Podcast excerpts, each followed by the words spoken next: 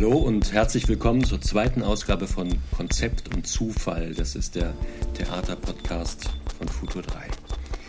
Heute widmen wir uns euren Fragen zu unserer neuesten Produktion The One Next Door. Das ist ein theatrales Game Noir. Hier am Tisch im Frage- und Antwortteam sitzt die Dramaturgin Sandra Neu. Hallo. Die Schauspielerin Rebecca Madita Hund, die die Logos gegeben hat. Schönen guten Tag. Die Autorin Charlotte Luise Fechner. Hallo. Und der Autor, Autor, was rede ich Blödsinn, es geht ja gut los, der Regisseur und Zeichner äh, André Erm.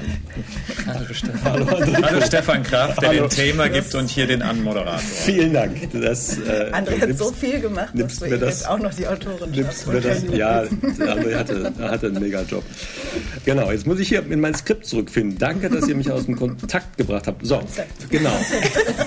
Konzept und Zufall. Konzept und Zufall. Für alle, die das Stück nicht gesehen haben, gibt es einen kleinen Einspieler, der euch eine Idee davon vermittelt, wie das Ganze losgeht, aber auch, was die Grundprinzipien sind. Es gibt nämlich ein paar Spielregeln, die man verstehen muss, um den Ganzen überhaupt folgen zu können. Stellt euch Folgendes vor. Die Zuschauerinnen sitzen im Publikum und haben drahtlose Kopfhörer auf und hören zu Beginn der Geschichte einen der beiden folgenden Monologe. Okay, gut. Ich erzähle. Ich erzähle alles. Die gesamte True Story. Von A bis Z. Die ganze Wahrheit. Nun ja, Damit. ich habe mich entschlossen, alles zu erzählen. Ja, es ist vernünftiger, beginnen? Wenn ich alles erzähle, dann kann es nicht zu Missverständnissen kommen. Es war eine schlimme Zeit gewesen. Eine schlimme Zeit in einem schlimmen Monat. Vielleicht sogar in einem schlimmen Jahr. Ich war von der Gruppe rausgeschmissen worden. und saß so gut wie auf der Straße. Nach meiner Scheidung war ich in einem Drecksloch von Wohnung gelandet. Schimmel schneite ab und an in fingernagelgroßen Flocken von der Decke. Und wenn der Wind so ums Haus Schimmel schneite ab und an in fingernagelgroßen Flocken von der Decke. So, André, du bist der äh, geistige Papa von diesem Projekt ähm, und du drängelst uns ja seit Jahren, dass wir unbedingt mal ein Computerspiel auf die Bühne holen müssen. Warum? Warum? Ja, es ist äh, nach der, ähm, oder noch nicht mal nach der Corona-Pandemie, das war ja eigentlich die Idee für unser Post-Corona-Stück, The One Next Door. Es ist leider noch nicht po- Post-Corona. Aber es ist eigentlich der ideale Zeitpunkt, sich mit Games zu beschäftigen, weil natürlich äh, wir alle in Corona haben zumindest viel Zeit verbracht zu Hause mit digitalen Medien und Entertainment. Da ist viel Interaktivität, viel mehr, als es sonst in Theater und der Künste ist. Und äh, ich denke, dass ähm, die Gaming-Kultur nach wie vor ein riesiger, wachsender Markt ist, äh, mit dem man sich unbedingt künstlerisch beschäftigen muss. Ähm, da gibt es ja schon sehr spannende Ansätze und für uns war es eigentlich äh, Zeit, das zu tun, weil wir auch viel interaktive andere Projekte gemacht haben. Ähm, ich lese einfach mal kurz vor, noch was vom Populärkollektiv. Ähm, Das ist eine, ein Blog-Team, ähm, die bei uns zu Gast waren, die geschrieben haben, wie kann man Theater und Videogames verbinden? Die Antwort liefert das neue Stück The One Next Door im Orangerie Theater Köln. Das Theaterkollektiv Futur 3 zeigt ein spannendes theatrales Game Noir, bei dem die ZuschauerInnen über die Handlung entscheiden dürfen. Mit einer gewissen Leichtigkeit überzeugt das doch eher düstere und trotzdem fesselnde Theaterstück. Also sie dürfen entscheiden. Ähm, und das ist, glaube ich, ein wichtiger Punkt. Äh, Wir haben eine neue Form gesucht, wie wir interagieren können, äh, wie wir die Zuschauer wieder ins Theater bekommen. Äh, Und die Leichtigkeit finde ich auch gut, dass es darin genannt wurde. Das war uns eigentlich auch wichtig, ähm, dass es ein lustvoller Abend wird und kein diskursives Theatererlebnis. Ähm, Du hast schon von den Kopfhörern gesprochen. Also die ZuschauerInnen, das Publikum hat Kopfhörer auf und hört allerdings auch zwei verschiedene Texte zum Teil oder Gedanken Texte von zwei verschiedenen Figuren, die auf der Bühne sind. Und sie haben ein orangenes und ein blaues äh, Leuchtband in der Hand, mit dem sie aufgefordert oder sie werden aufgefordert, ab und, äh, an verschiedenen Stellen abzustimmen über die Aktionen der Figuren. Die Figuren fragen sich, wie in Games, soll ich das tun oder das tun? Und der Spieler, die Spielerinnen können eigentlich entscheiden, äh, wo soll die Figur langgehen. Und in unserem Falle äh, hat jeweils ein Teil des Publikums darüber abgestimmt, indem ähm, in dem es äh, ein gelbes Band hochgehalten hat in der Mehrzahl. Und dann haben die Schauspieler das Signal bekommen, aha, Entscheidung gelb, ich muss jetzt das und das tun oder das und das sagen. So, das war erstmal das Setting, also man sieht zwei Figuren auf der Bühne das Publikum ist geteilt. Es, es hört eben oder spielt die eine Figur oder die andere Figur. Man sieht noch viele ähm, äh, Animationen auf der Bühne mit Zeichnungen, äh, animierten Comiczeichnungen um das Ganze, also das Game Noir zu betonen, aus dem im Comic Noir äh, diese Ästhetik mit auf die Bühne zu bringen, das Schwarz-Weiß, äh, es gibt nur links oder rechts, es gibt nur Entscheidungen, die eben so oder so sind. Es gibt also es ist eine reduzierte Auswahl an, an Möglichkeiten und an Welten, also hell und dunkel. So, das, das haben wir mit reingebracht in dieses Stück. Ähm, und ich würde jetzt Charlotte einfach mal bitten, ähm, so ein bisschen mehr zu erzählen. Ich habe die Form ziemlich krude, glaube ich, zusammengefasst. äh, und vielleicht kannst du das ein bisschen schärfer machen, was denn eigentlich an Story in diesem Game Noir da vorkommt. Also, die, genau, es geht ja um die zwei Figuren, die ja jetzt schon beschrieben worden sind. Das eine ist Tamer, gespielt von Stefan, und das andere ist Luz, gespielt von Rebecca, die sich zunächst erstmal kennenlernen müssen. Sie wohnen in einer Drecksloch-Siedlung in zwei schäbigen Wohnungen. Next door. Next door. Die sind Nachbarn, genau. Und äh, genau, die lernen sich kennen, zum Beispiel durch die Entscheidung, ähm, ist die Kennenlerngeschichte ein bisschen eine andere. Äh, einmal, weil entweder die Musik nebenan zu laut aufgedreht wird oder man will sich Zucker leihen. Also insofern sind es so kleine Variablen, die es da gibt, um sich kennenzulernen. Und Leider gibt es da mysteriöse Umstände, dass ein berüchtigter Immobilienhai Thelma aus der Wohnung haben möchte und es kommt zu einem Todesfall. Daraufhin begeben sich die beiden auf die Flucht und ziehen durchs Land und finden zufälligerweise auch eine Pistole und eignen sich. ja, also wir haben uns so an der Bonnie und Clyde Geschichte so ein bisschen orientiert, dass die durchs Land ziehen und dann einfach verschiedene Überfälle äh, starten und ähm, es beginnt eher etwas harmloser, dass es erstmal nur eine Tankstelle ist. Da darf das Publikum beispielsweise entscheiden, ob das jetzt Luz äh, macht oder ob Tamer die Tankstelle überfällt. Und das äh, eskaliert dann immer weiter, bis am Schluss äh, quasi die Polizei. Verraten wir das? vor der Tür steht. Je nachdem, ob noch jemand kommt. Und auch da kann das Publikum am Schluss entscheiden, wie das Stück ausgeht. Wir haben vier verschiedene Schlüsse. Genau, fehlt noch was Elementares zu der Geschichte? Gesungen wird auch. Gesungen wird auch. Oh, ja. Unter Umständen. Unter Umständen. Unter Umständen. Aber eigentlich immer. ja, dann würde ich sagen, äh, zieh doch Sandra mal die erste Frage. Ich habe gerade, muss ich gerade sagen, weil ich es gesehen habe, dass wir so viele ähm, Karten hier liegen haben, habe ich eben die, unsere Antwortzeit von 90 auf 80 Sekunden reduziert, um die Spannung ein bisschen zu erhöhen und damit wir hier gut Also schneller reden. Rebecca. Würdest du anfangen? Soll ich anfangen, nicht die Sandra? Achso, oder die Sandra, eine von euch beiden. Ja, hier liegen in der Tat sehr viele ähm, Fragen auf dem Tisch. Ich ziehe jetzt äh, willkürlich, greif da mal irgendwo hin. Oh, das ist die große Frage direkt zu Beginn. Was wolltet ihr mir eigentlich mit diesem Stück sagen? Okay, wir, wir, ich bin froh, dass ich schalten die Mikros nochmal aus. Eine große Frage. Ähm, ein bisschen was hat Andrea ja vorhin schon erklärt, worum es ging, dass man mal ausprobiert, wie sich äh, Videogames mit einer Bühnenästhetik vertragen, ob man da überhaupt Schnittmengen finden kann zwischen äh, Theater und ähm, äh, Games. Das war das eine Experimentierfeld, aber das andere, worüber wir sehr lange gesprochen haben, ist auch die Frage, wie kann man Gewalt auf die Bühne bringen? Wie lässt sich über Gewalt erzählen? Wie lassen sich ähm, Wege in Radikalisierung erzählen? Wir wollten schon auch auf ähm, aktuelle Umstände reagieren, ohne das so ganz plakativ zu machen. Ne? Der Tankstellenüberfall ist nicht umsonst ein Tankstellenüberfall. Wir erinnern uns alle noch daran, dass ähm, da es einen Todesfall gegeben hat, weil jemand aufgefordert wurde, die Maske zu tragen und dann eben den, ähm, ähm, die studentische Aushilfe in der Tankstelle erschossen hat.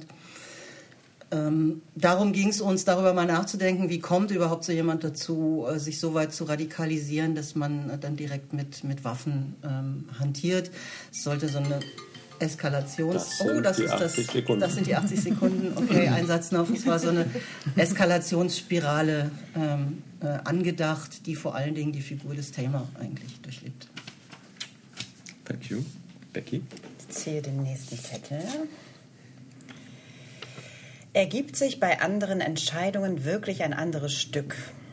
Ähm, äh, nein. also, ähm, ich glaube, dass das schon im Prozess äh, oder in der Idee drinsteckte, dass äh, das durchaus als Idee mal da war, dass es wie in Games wirklich ganz, ganz große unterschiedliche Pfade geben kann. Ähm, das haben wir also auf jeden Fall am Ende, weil es dort wirklich vier verschiedene Enden gibt. Das haben wir zwischendurch gibt es immer mal wieder kleine Veränderungen und Pfade, aber die sind jetzt nicht so riesengroß, dass das komplette Stück dadurch komplett anders wird. Also es gibt immer diesen Bogen zum Ende hin, einfach der bleibt, aber dazwischen können immer wieder andere Dinge entstehen, ähm, die grundsätzlich aber an dieser ganzen Dramaturgie bis zum Ende nichts ändern eigentlich. Ähm, genau.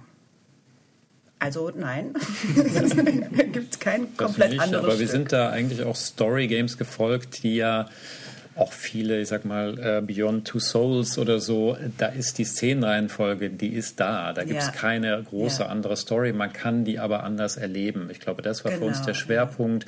Wie verbindet man sich auf der Bühne ähm, mit Figuren, wenn man die beeinflussen kann? Ist das ähnlich wie in Games? Genau. Das Und wir haben uns selber als Spieler äh, immer wieder auch, ähm, also es war immer wieder spannend auch zu sehen, weil es teilweise immer wieder dieselben Sachen gewählt worden sind. Und das ist natürlich spannend, dann zu gucken, aha, was gibt's, warum ist es so? Ne?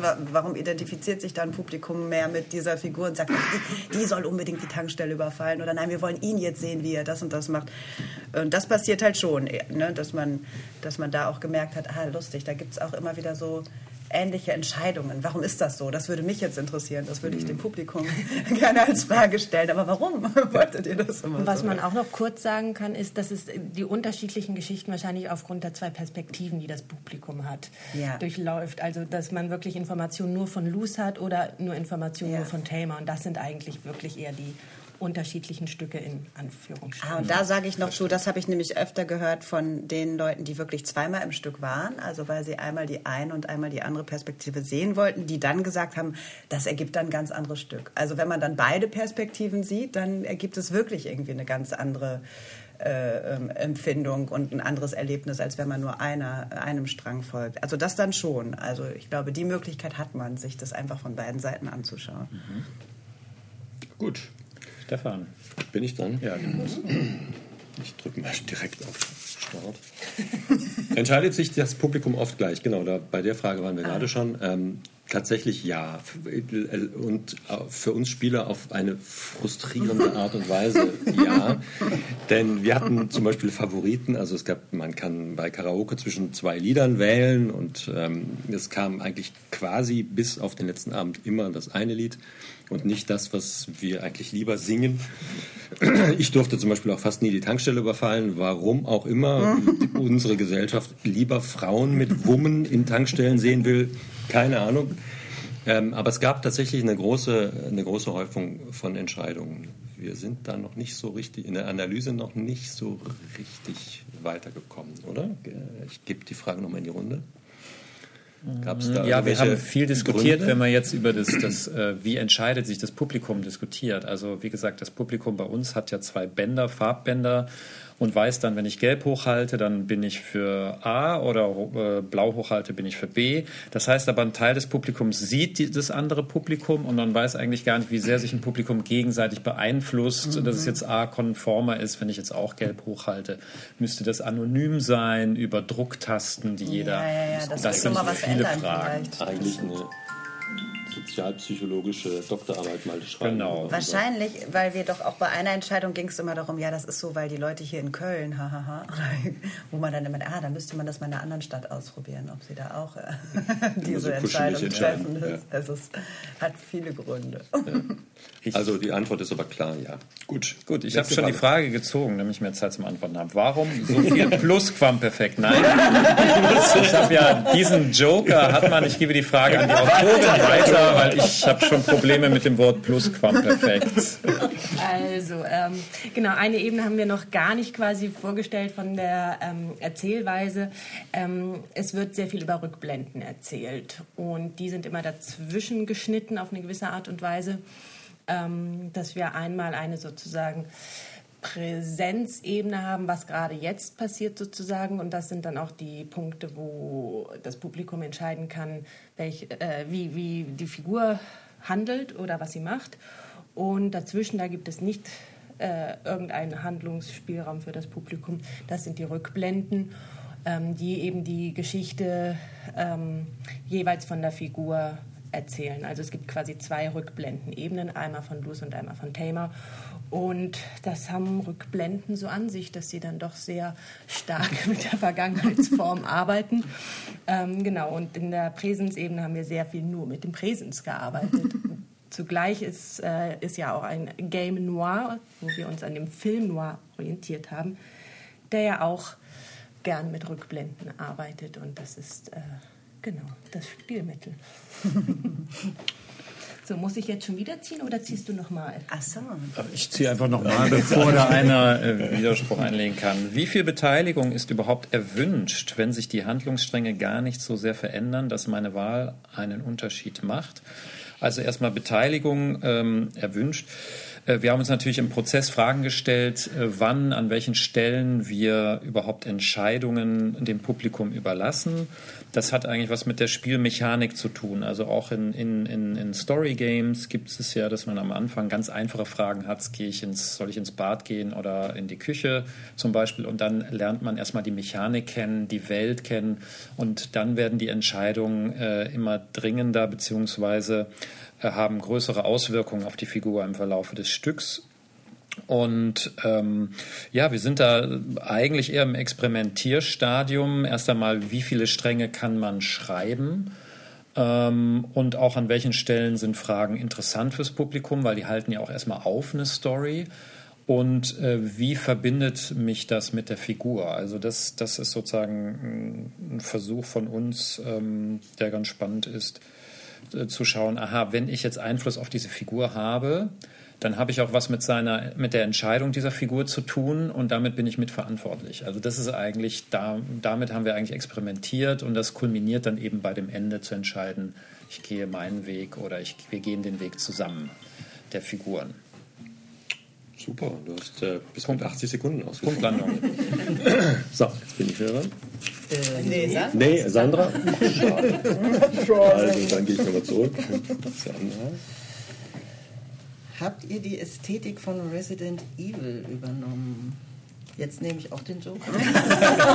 Das geht an den Zeichner und Grafiker. Das geht an den Zeichner und Grafiker. Ähm, ich würde es eigentlich gleich weitergeben, weil ich kenne Resident Evil eigentlich überhaupt nicht gut. Ich also nein. Da, also nein, äh, drüber geschaut. Oder total unbewusst. Aber was uns ähm, äh, zumindest was so Zeichnungen angeht oder doch so ein bisschen von den Figuren auch, von der Gesamtästhetik ist natürlich gar kein Game, sondern Sin City von Frank Miller, äh, der Comic- oder Graphic-Novel-Reihe. Also das ist ja eine ganz starke äh, so ein Comic Noir und, und da nicht nur die Ästhetik, das ist ja ganz tolle Grafik, sondern auch natürlich der Gedanke, wie kann man mit diesen verschiedenen Perspektiven, die da drin sind, spielen, die Räume, wie werden Räume dargestellt ähm, das, das hat es in jedem Fall beeinflusst und natürlich auch die großartige filmische Umsetzung.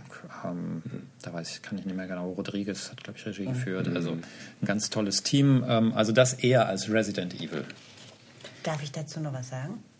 Also wir, wir haben uns natürlich verschiedenste Computerspiele auch angeguckt und da so reingeguckt, aber ich glaube, es ist ja dann immer in dieser in der Arbeit dann nicht, ging ja nicht darum, was zu kopieren oder was nachzumachen, sondern eine eigene Ästhetik zu finden. Ähm, und da haben wir uns natürlich einiges angeguckt, auch um uns das anzugucken, auch als Spieler jetzt, wie wir die Bewegungsästhetik, also wie wir das gestalten, wie wir uns da bewegen und so. Dafür mussten wir uns natürlich einiges angucken, haben aber auch da genau wie in der Ästhetik, dann was Bühnenbild und Zeichnung betrifft, ja halt, also geht es ja dann immer darum, auch wieder was Eigenes, Neues quasi zu, zu kreieren, irgendwie ähm, aus dem allen natürlich, was einen dann inspiriert.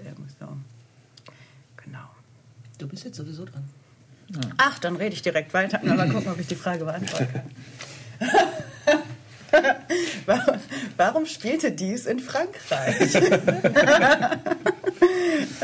nein. Also, ähm, es spielte nicht in Frankreich.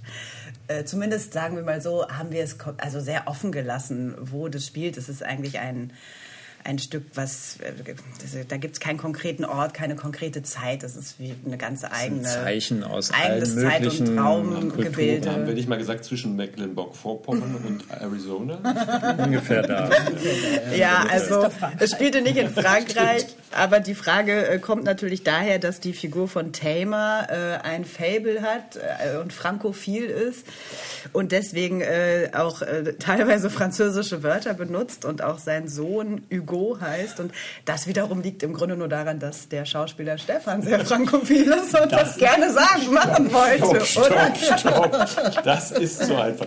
Nein, aber man versucht natürlich irgendwie äh, Figuren. Äh, ja, oder, naja, der französische Film ist ja jetzt auch nicht ja, so ganz Ja, es ging halt natürlich, weil es lag irgendwie nahe, dass eine. Figur da vielleicht einfach auch so ein Touch äh, Frankreich äh, und dann, was auch immer man damit assoziiert, und das ist dann bei Game Noir natürlich auch eine bestimmte Intellektualität oder eine Eleganz oder die wir da, äh, die da dadurch dann natürlich irgendwie eine Rolle spielt, ne? im Gegensatz zu der Figur von Luz, die da vielleicht eher zwischen Mecklenburg-Vorpommern und Arizona daherkommt. okay. Stefan, dann kannst du die nächste Frage gleich auf Französisch beantworten. D'accord. Die Entscheidungen können, oh, die, das ist die ganz schwierige Frage, wo ich gehofft hatte, ich kriege sie nicht. Die Entscheidungen könnten viel größere moralische Dilemmata schaffen. Warum sind die Entscheidungen nicht unbequemer für die Zuschauerinnen? Alors, nein, das ist tatsächlich eine, eine, eine, eine, große, auch eine wichtige Frage. Ähm, ich würde mal sagen, wir hatten das durchaus vor. Ähm, das ist dann in den äh, Entscheidungsprozessen und in den, in den äh, Probenprozessen, äh, manche Sachen werden, da kann man jetzt wirklich mal aus dem Nähkästchen plaudern, einfach durch durch Arbeitsweisen auch ein bisschen äh, verflacht oder man schafft es nicht permanent, alle, alle Sachen im, im Auge zu behalten. Das ist jetzt total defetistisch, was ich hier sage.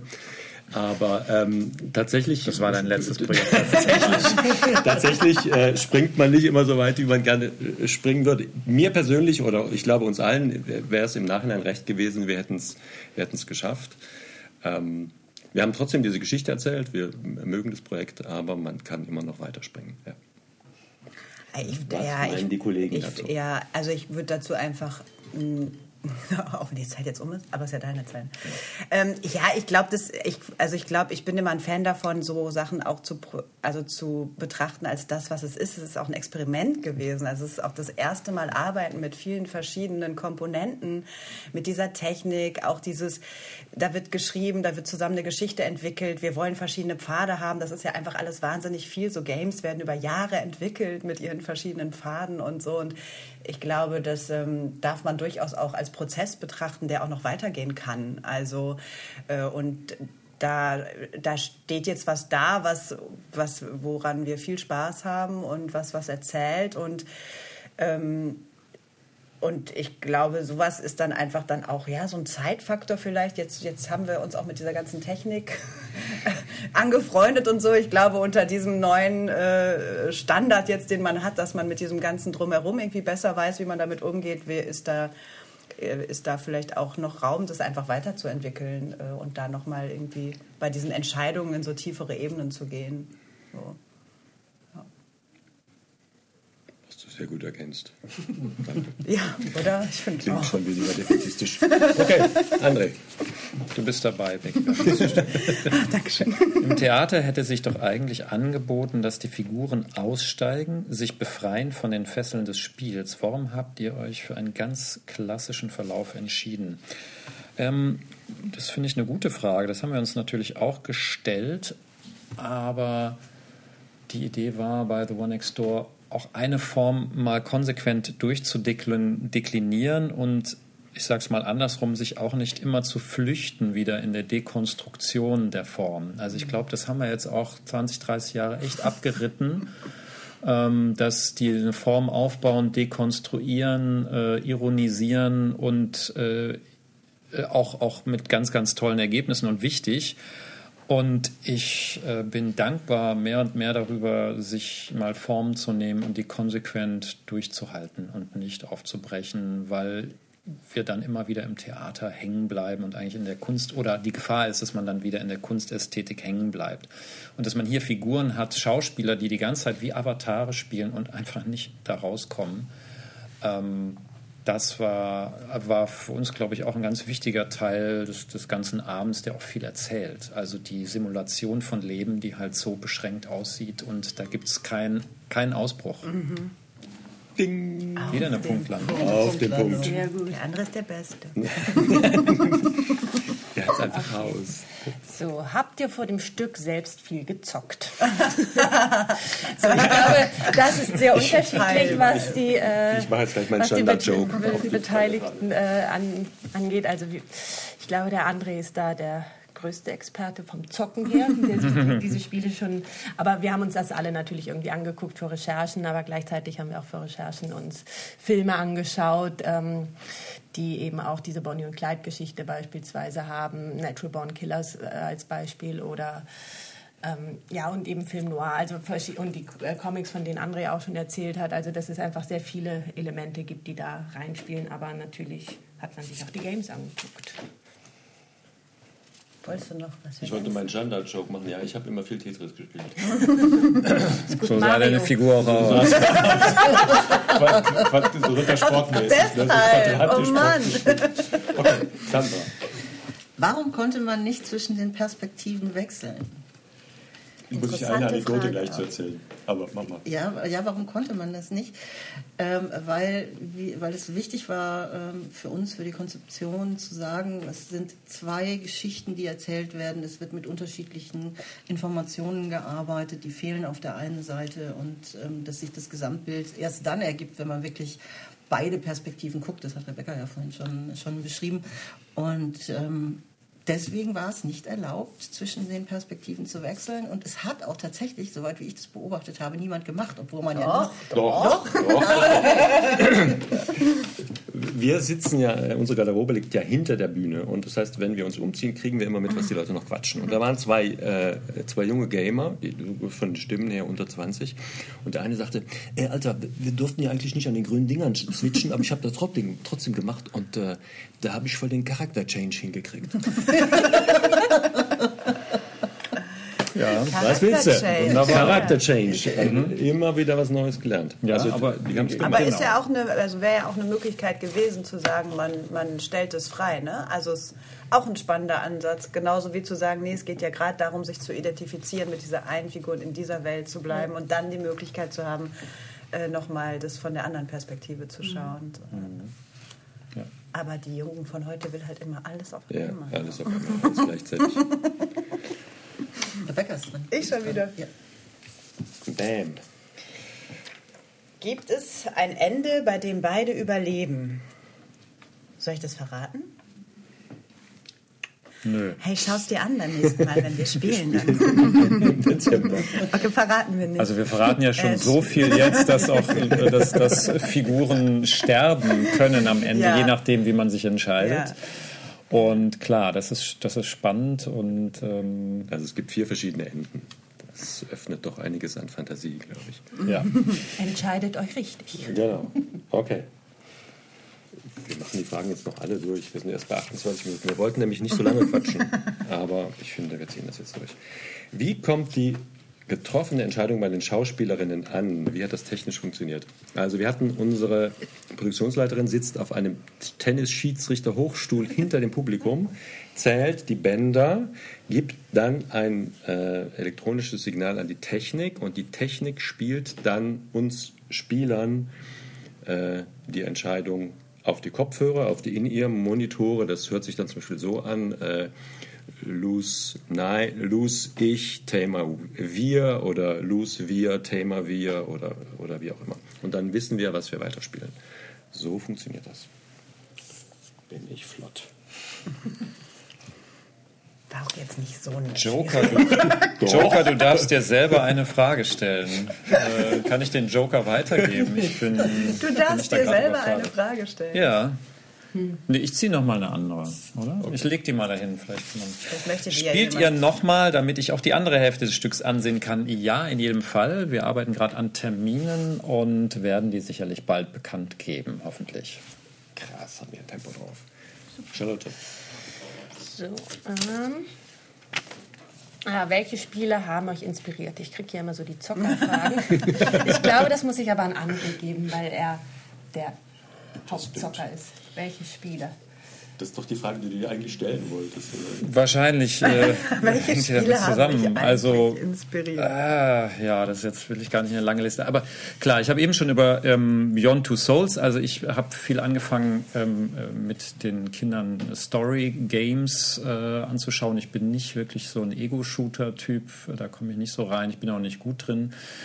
Und das war interessant, weil da ist ein Ko- Koop-Modus, ähm, das heißt also Couch-Koop, wie man es nennt, ne? dass man zusammen vorm Rechner sitzt, nicht online zusammen spielt und einer spielt, eine, jemand kann einen Geist spielen, andere eben die Hauptfigur, den Hauptcharakter und ähm, muss sich da ergänzen. Und das äh, war schon spannend, erstmal diese ganze ja, die Zeitsprünge zu erleben in der Story, wie, wie ich selber dann involviert bin, plötzlich in so einer Geschichte, die ja als Geschichte erstmal gar nicht so originell ist, ähm, im Vergleich zu Filmen oder so, so diffizil oder tiefgründig und dann aber doch von mir so ein anderes Engagement oder eine Teilhabe da provoziert hat. Das fand ich super und dann noch zum Schluss kurz vielleicht ähm, auch eher ein poppiges Spiel. Ach so, natürlich Life is Strange, äh, eigentlich auch ein, ein sehr schönes äh, Story-Game. Ähm, da eine Anekdote, die hat mich dann doch sehr inspiriert. Äh, da mussten wir entscheiden, ob wir ähm, eine Schulkameradin von der Hauptfigur, ob wir die da irgendwie versuchen zu retten, weil die gerade einen Selbstmordversuch startet, also will vom Schuldach runterspringen.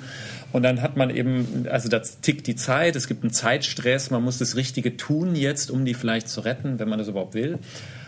Und äh, dann gab es irgendwie drei, und ich erinnere es nicht mehr, drei verschiedene Antworten oder Texte konnte man anklicken, was wir jetzt zu der sagen sollen. Und dann haben wir aus Spaß, dachten wir, ist das doof? Sagen wir, okay, komm, wir zitieren eine Bibelstelle, ist ja ein amerikanisches Spiel, ne?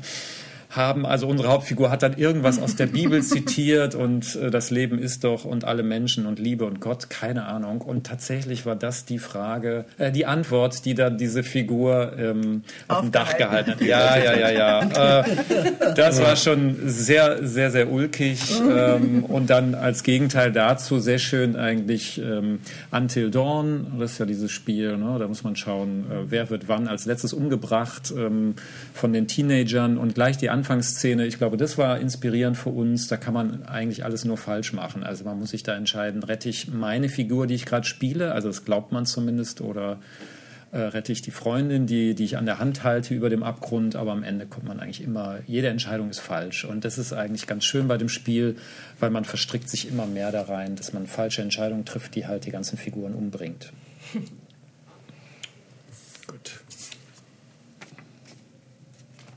Wird nur so getan, als hätte ich eine Wahl? Jein. Nein. Nein, man hat ja die Wahl. Man Also hat die Wahl, natürlich. Ja, die hat man ja. Das ist halt ein demokratischer Prozess. Ne? gibt halt natürlich so Sachen, wo es einfach gar nichts ausmacht, ob Thelma jetzt Bier oder Wasser trinkt. Äh, aber man hat halt die Wahl, ob man Man Bier oder die Wasser Wahl. trinkt. Und da ist auch die Frage, macht das Und im Leben immer und die Entscheidungen sind ja auch festgelegt, sozusagen die, äh, die Ja. Stränge. Also es ist ja im Vergleich zu Impro-Theater, das findet ja eben nicht statt. Ja. Dass ihr immer gekommen, ihr habt das ja vorgegeben quasi, Ja. was, was äh, mit euch dann passiert und nicht, Ja. dass ihr immer auf das Publikum dann reagiert im Sinne von mal gucken, was die heute sagen. Ja. Es ist natürlich auch noch für uns vielleicht für ein nächstes Projekt weiter auszureizen. Das ist ja anders als beim Game, wo ich da alleine wirklich sitze und ich sage jetzt nach links und rechts, das ist meine Entscheidung.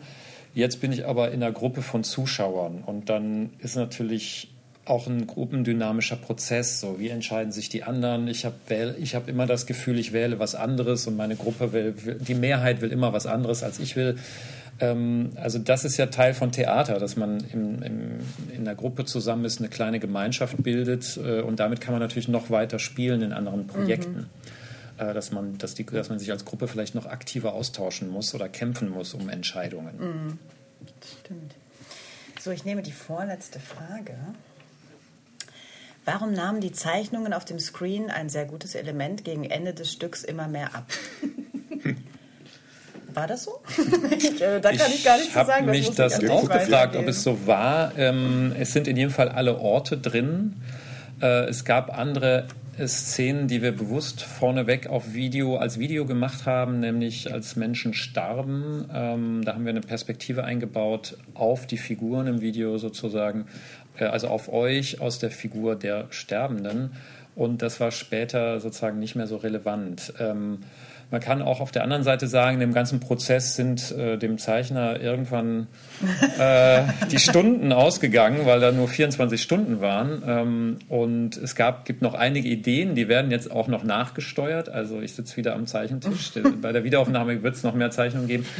Im Prozess sind einfach manche Sachen tatsächlich dann verloren gegangen. Aber das Wichtigste war drin, zum Beispiel die Entwicklung der Orte. Also es werden ja alle Orte, Häuser gezeigt, also von dieser Dreckslochsiedlung sozusagen, wo die herkommen, bis hin zur Villa ähm, sind alle Orte zu sehen und das ist natürlich ein, eigentlich das Wichtigste oder der wichtigste rote Faden für die Story. Stefan, guck mal, jetzt wird es ganz rund. Du hast die letzte Ich habe Frage. die letzte Frage. Wie bewusst gewollt ist ein Demokratievergleich oder ein Vergleich zum Wählen gehen? Geht man mit seiner Einzelentscheidung in der großen Gruppe unter? Ähm, ja, das ist die Stärke und die Schwäche der, der Demokratie, dass man sich, äh, dass es ein großes Stimmungsbild ergibt. Ähm, aber der Vergleich ist durchaus gewollt, ja klar. Oder beziehungsweise nicht der Vergleich, aber die Konfrontation mit dieser, mit dieser äh, Situation des Menschen, der in der Demokratie lebt. Ja. Ich finde, das ist eigentlich nochmal ein, rundet das ganz gut ab, ähm, denn äh, wir haben ja viel diskutiert am Anfang des Projekts über mm, Digitalisierung, Digitalität, Gamification, 01, also Daumen hoch, Daumen runter. Das heißt, dass die Entscheidungen, nicht nur ich bin Teil einer Gruppe, die dann Mehrheitsentscheid ne, was bewirkt, sondern werden die Entscheidungen in unserem Alltag immer kleiner. Also gut, schlecht, äh, ich kann nach links, nach rechts. Äh, also Auswahl wird, wird verengt, verkleinert. Und das wollten wir hier mit diesem ganzen Projekt auf die Spitze eigentlich treiben. Also nicht nur hatten wir eben darüber gesprochen, manche Zuschauer saßen und dachten, oh Mann, egal was ich, welches Band ich hochhebe, meine Gruppe entscheidet immer anders. Aber es gibt nicht viel Auswahl. Und diese Einengung, diese Enge eigentlich auch der Entscheidungen und der Story und des Lebens, äh, dass die Figuren da vor uns leben, das war eigentlich ein Teil von dem, was wir erzählen wollen. Deshalb auch diese Game-Mechanik, die auch so durchrattert und ich mir auch einen Einfluss so vorsimuliert wird. Und das sagte irgendein Gamer, Zuschauer, hinterher meinte, ja, genau das ist das. Du, du bist im Game drin und es war so ein, so ein wirklicher Junkie, ne? musste sich da raustherapieren aus dem Game und meinte, du hast das Gefühl, du bist da dran, du lebst da drin, du entscheidest und du weißt, irgendwann wird dir immer klarer, du bist ja in einer total vorgebauten, kommerzialisierten, mechanisierten Welt, die eben überhaupt kein Open World dir vorgibt, das ist ja auch so ein Begriff der Games, sondern du bist da eigentlich durchgetaktet, durchdesignt äh, in dieser simulierten Welt. Und ähm, damit haben wir natürlich gespielt. Gut. Perfektes Schlusswort. Absolut. Ich wollte gerade fragen, hat noch jemand ein Schlusswort? Hat jemand noch was Schlaueres zu sagen? Nach dem Was Schlusswort? Schöneres. Ist, äh, wehe. ja gut, das war die letzte Frage. Ähm, vielen Dank äh, fürs Zuhören. Wenn euch interessiert, was wir hier machen, dann abonniert unseren Podcast Konzept und Zufall. Die nächste Ausgabe kommt voraussichtlich im März und da widmen wir uns einem kleinen Bilderrahmen, der ganz alleine in die große weite Welt gereist ist. Das war auch eines der Corona-Projekte von Foto 3. Und dieser kleine Bilderrahmen hat Wohnzimmer zu Miniaturbühnen gemacht. Lasst euch überraschen. Eine wichtige Ansage noch, wenn es hier zwischendurch so gerumpelt hat, das ist die S6 nach Düsseldorf. Wir sitzen hier in unserem Büro und ähm, da gibt es immer diese kleinen Erdbeben. Gut, danke für heute, alles Gute und bis bald.